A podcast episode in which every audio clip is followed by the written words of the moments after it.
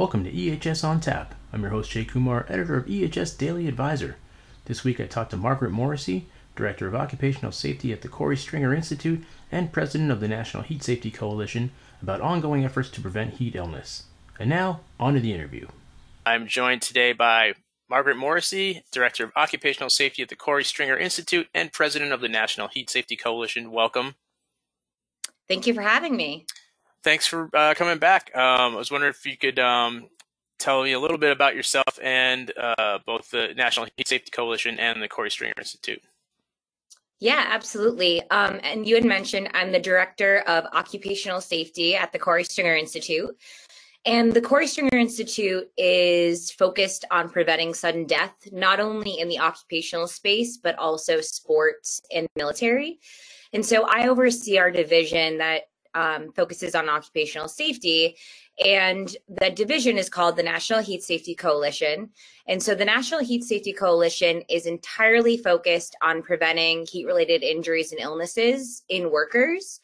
And so we do this not only through occupational heat stress research, but we also create educational programs on heat safety. We also provide heat safety services. So if businesses have questions in terms of what they should be implementing to follow best practices for heat safety. We can con- consult them either by looking at their policies and procedures or going on site to their actual work environment and seeing what they can do better to um, improve the health and safety of workers in the context of heat. And you know, we're at the you know we're talking right before Memorial Day weekend, and it's you know we're in the Northeast, and it's getting pretty warm here, and obviously it's been pretty warm in other parts of the country already. Um, you know, how important is it? You know, are these efforts to to helping workers? I mean, I know it's kind of like you know. Uh, the reason you, you go to work every day, but you know how big of a problem is uh, heat illness and trying to prevent you know these kinds of problems. Yeah, so it's extremely big problem and what the one of the most um, compelling, I guess, statistics recently is the fact that there was a recent study in by park in 2021 who looked at worker compensation claims in California alone. And so they found based on that data that there was 20,000 heat related injuries that were unaccounted for. So not only are we finding that about 11 workers are suffering per day are either you know suffering a heat illness or dying from heat stroke but this problem is way more severe than we have even imagined. So uh, that's exci- what excites me as a researcher is we have so much more information to find out and um, i'm just excited to continue this effort is part of the problem just uh, underreporting either from workers who don't want to lose their jobs or just from companies that don't want to you know look like they're you know making their workers work in unfair conditions yeah, that's certainly part of the problem. Uh, there's also a lot of migrant workers who uh, don't feel supported by their their um, employers, so don't feel that they can report any heat related injury. Um, there's also a lot of there's a huge educational piece where people don't necessarily know what a heat related illness is or what an exertional heat stroke is.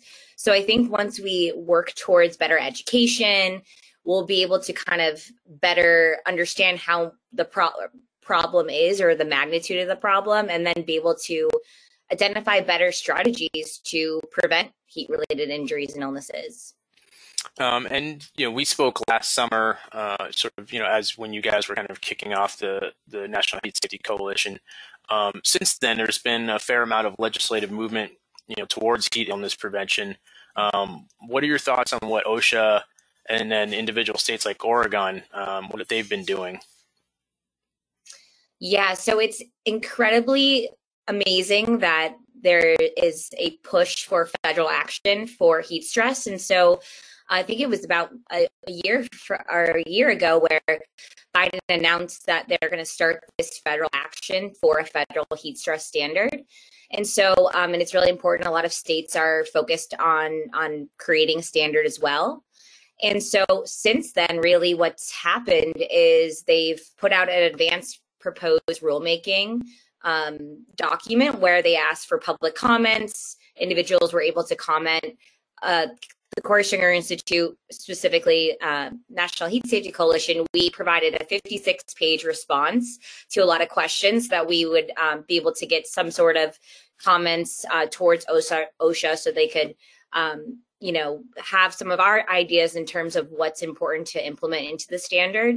And as of now, um, they're going through all of those public comments. There's about a thousand comments that was submitted to OSHA.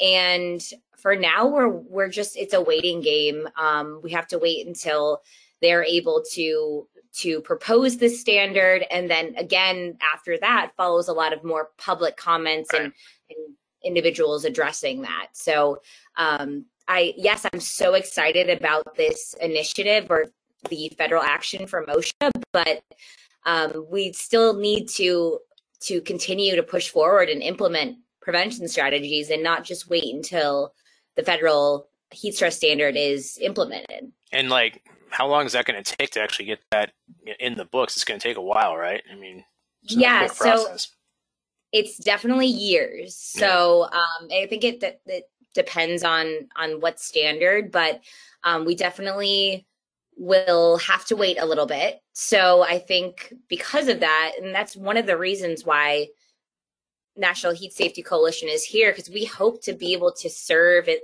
as a not only in the meantime when we're waiting for this heat stress standard, but kind of help businesses with that transition. And then once it's implemented, help everyone get into compliance as well as um, even protect their workers even further. Yeah, and that's kind of why um, individual states have been sort of enacting their own laws, uh, you know, in lieu of federal um, a federal law. I mean, I know like uh, California, like I mentioned, Oregon, I think Washington State, Minnesota have all kind of instituted, you know, different forms of sort of um, guidance for businesses right. in terms of you know uh, taking breaks, providing uh, you know a cool space uh, and then just I guess you know sort of the hours that people are out in the sun. Um, you know, what are your thoughts on sort of that, those individual state efforts that have been going on? Yeah, I think that's fantastic. I wish you know that every state would follow suit with that um, initiative. I do think that um, even though there's a federal push and a state level push for policies, um, individuals have to remember that we're still very new in a lot of occupational heat stress research. So, right, so we don't, so essentially what the, the federal or state level is going to do is implement certain recommendations that have a lot of scientific evidence behind them, uh, as they should. But we're still are kind of lagging in terms of the research. So um, it's just something to keep in mind for everyone that like one size doesn't fit all, and and it's inc- incredibly important that we're pushing this forward but you do need to find strategies that work specifically to your industry or your work right. environment and things like that right because i think when people think of you know heat stress um, you know they're thinking of like you mentioned migrant workers or people working out in, in fields and you know on construction sites but there's also a lot of indoor jobs i mean if you work in a kitchen or if you work in a, a garage or you know like anywhere that sort of generates heat in a in a enclosed area is can be dangerous. Somebody could you know pass out from the heat, that kind of thing. So I guess you know there's a lot more to consider than just you know working outdoors in the sun, right? Yeah, exactly. And it's a great thing that OSHA is their um, sort of federal action is focused on outdoor and indoor workers, which is amazing. And um, yeah, I think there's a lot of industries we don't even know what the level of heat exposure is, and we don't know what the level of you know thermal strain is and i hope that through research initiatives you know across the us we're able to to quantify that so we can find effective strategies um, and you know you've been working over the last year or probably more with businesses uh, in terms of you know coming up with strategies to prevent heat illness what have you kind of found uh, you know over the last that last stretch of time you know as you've gone around and talked to different companies about you know their needs yeah, so I think the the biggest there's two really big things that I found. Um, one is that there's really no education towards the employees. Um, so there's no tradition or set up educational program where they learn about risk factors and they learn about um, what to do if someone's having exertional heat stroke.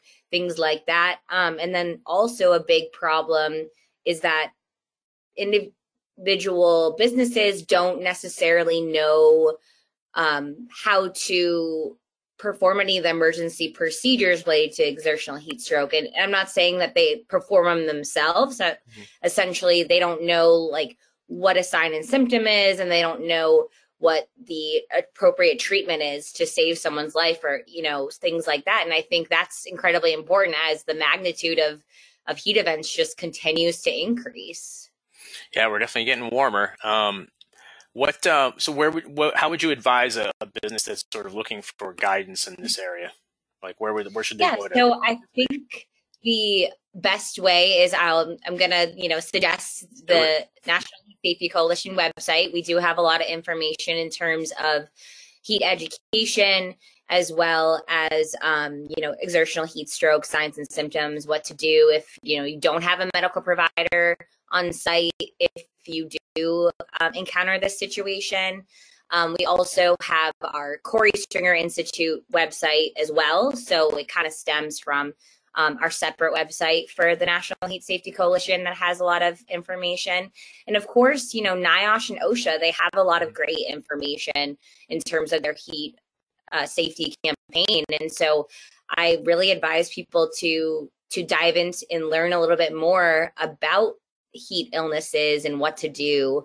Um, and so as as you mentioned previously, I hope that you know we're able to to address this issue and and help businesses make sure everyone's safe from heat i mean have you seen businesses get becoming more proactive about uh, you know, this issue and protecting workers from from heat illness yeah so the really good thing is along with the the heat, federal action towards a heat stress standard a lot of the big safety stakeholders such as ASSP, there's also AIHA, um, have all started creating subcommittee groups that focus on heat stress. So, for example, I'm on the subcommittee for the A10.5 um, voluntary heat stress standard for ASSP. So, ASSP is the American Society of Safety Professionals.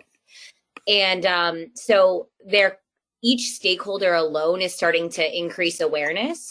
And so, because of that, more businesses, I think, are at least understanding that this is a huge issue. I don't necessarily know if it's translating into proactive action, but I hope that would be the case. And that might be something we need to quantify and see if it's being effective. Um, so I know that, uh, you know, through the coalition, you go in, you know, you, you provide different services and one of them is a, a heat safety plan review. So you know, say you were to go into a you know a business, like what would you kind of do to kind of you know conduct a review like that? What kinds of steps would you take? Yeah, so there's a couple different things that we'll do before we even get on site. We'll send them um, sort of a survey in terms of they can give us information about if they've had any heat illnesses on site, what locations on site do they may workers experience heat stress. So any information we can get beforehand is really critical. And we'll sit down with the safety uh, personnel as well as any medical providers that are on site or any wellness program coordinators and kind of discuss with what you know is done on for the business in terms of of heat safety and then another portion of it is really just observation. So we spend about 2 days just walking around and observing. We hope that we're able to talk to the workers as well because those are the individuals who are you know going to be experiencing the heat stress and mm-hmm. um, you know being able to talk to them tell may t- tell a different story than what an employer would say. So right. it's super helpful. Anyone we're able to to talk to um, about that is is really important and what and what have you been seeing when you've kind of gone on these sort of site visits like what are some sort of common things that kind of jump out at you as you as you visit different businesses yeah, so I think um, everyone has done a really good job with hydration. So there, but the accessibility to hydration is not always there. So they may provide water, but it may be like in a really far location. So workers aren't going to like walk over and, and drink because it takes time. They also, if individuals in remote settings might not have access to a bathroom right away, so they're not going to want to drink. Mhm. So those are just examples. A lot of um, lack of environmental monitoring, so people aren't really adjusting their work at work to rest ratios based on the environment. And um, like I said, education is probably I think one of the most important things and, and easier things to implement because a lot of the workers do already have to have training for other hazards Right. so it can be included within um, what's already existing. Yeah, I mean, and and you know, do people understand the sort of the levels of heat stroke and the signs? You know, are those things that kind of are you seeing that people need education on that just to know what to look for? Yeah, I think that is probably the there's a lot of misconceptions related to exertional heat stroke and a lot of people don't quite understand um, what it looks like and what to do. So for example, the the gold standard treatment is whole body cold water immersion. And so people often say, well, what if I put them in the cold water tub and, you know, they go into shock or something like that? And that's often a really huge misconception that, you know, physically active, healthy people don't go into shock. Right. So, um, so I try very hard to to you know educate people about these myths and make sure that people understand that they're not true and and what really the facts are. Right, because even uh, you know, if you're out, you know, one of the signs too is if you stop sweating. Right. I mean, if you you know, I think people kind of like, oh, I'm not sweating, so I can't be that that hot, but they don't realize that they're getting dehydrated. Yeah, so it's it's funny. So uh, lack of sweating is actually one of the myths. So um, if you can actually be sweating um, and suffer an exertional heat stroke. hmm Um, so that's another thing that people always look out for dry, hot skin. But in reality, it could be, you know, hot, dry skin, but also someone who's completely saturated in sweat um, who could also suffer. So, yeah, you're yeah, educating so me. like that. yeah, exactly.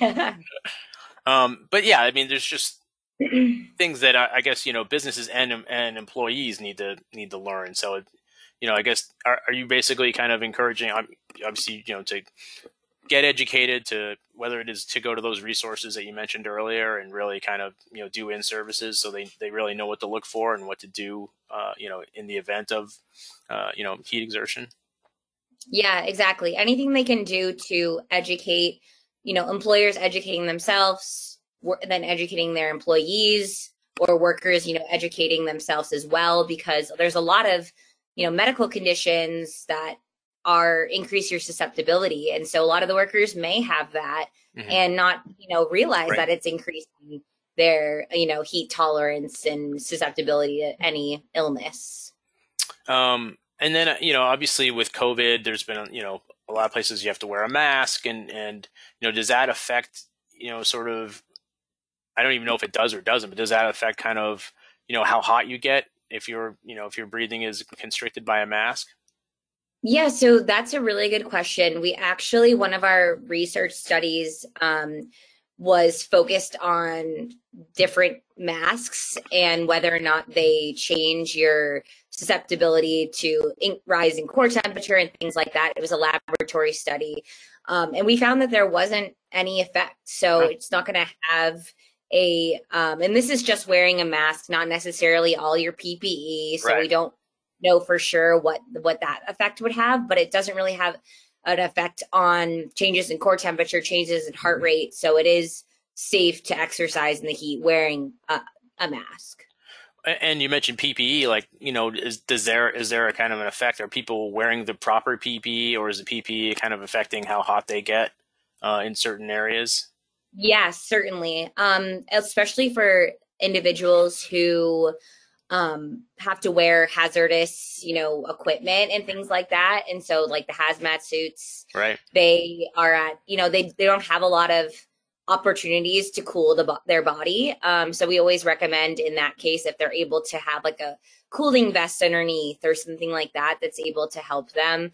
Um so any like insulating PPE is considered a risk factor for heat related injury and illness. Excellent. Uh, so uh, as you're going into this this summer, um, you know, what is sort of your main goal uh, you know, for the uh, NH- NHSC and sort of, you know, I guess you know your second official year of you know being yeah. out there. What are you What are you hoping for um, from this year? Yeah, so I think that we have a couple different objectives that we're focused on. We're always focused on research because we always want to learn more what prevention strategies are effective across different industries. Are there certain conditions that increase your risk that we might not know about? Um, but also, you know, being a part of this federal action towards this heat stress standard is one of our goals. Um, I feel very lucky to be able to. There was a heat heat stress stakeholder meeting that OSHA um, had, and I was able to to speak during that time, and so that was really helpful. And I felt like my um, you know insight, not only myself but NHSC was able to to suggest a few things that we thought would be included in the standard or should be. Um, and then really just building education and even building tailored education programs for different companies. That's something we want to do, would love to do, and uh, just continuing that effort. Great. Well, Maggie, thanks so much for joining me and uh, keep up the good work.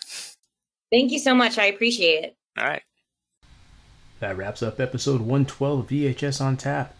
You can find more information about the show and listen to on demand episodes at ehsdailyadvisor.blr.com. You can also subscribe to the show on SoundCloud, Amazon Music, Google Play, iTunes, Podbean, or wherever you get your podcasts. Thanks for listening, and I hope you join me next time.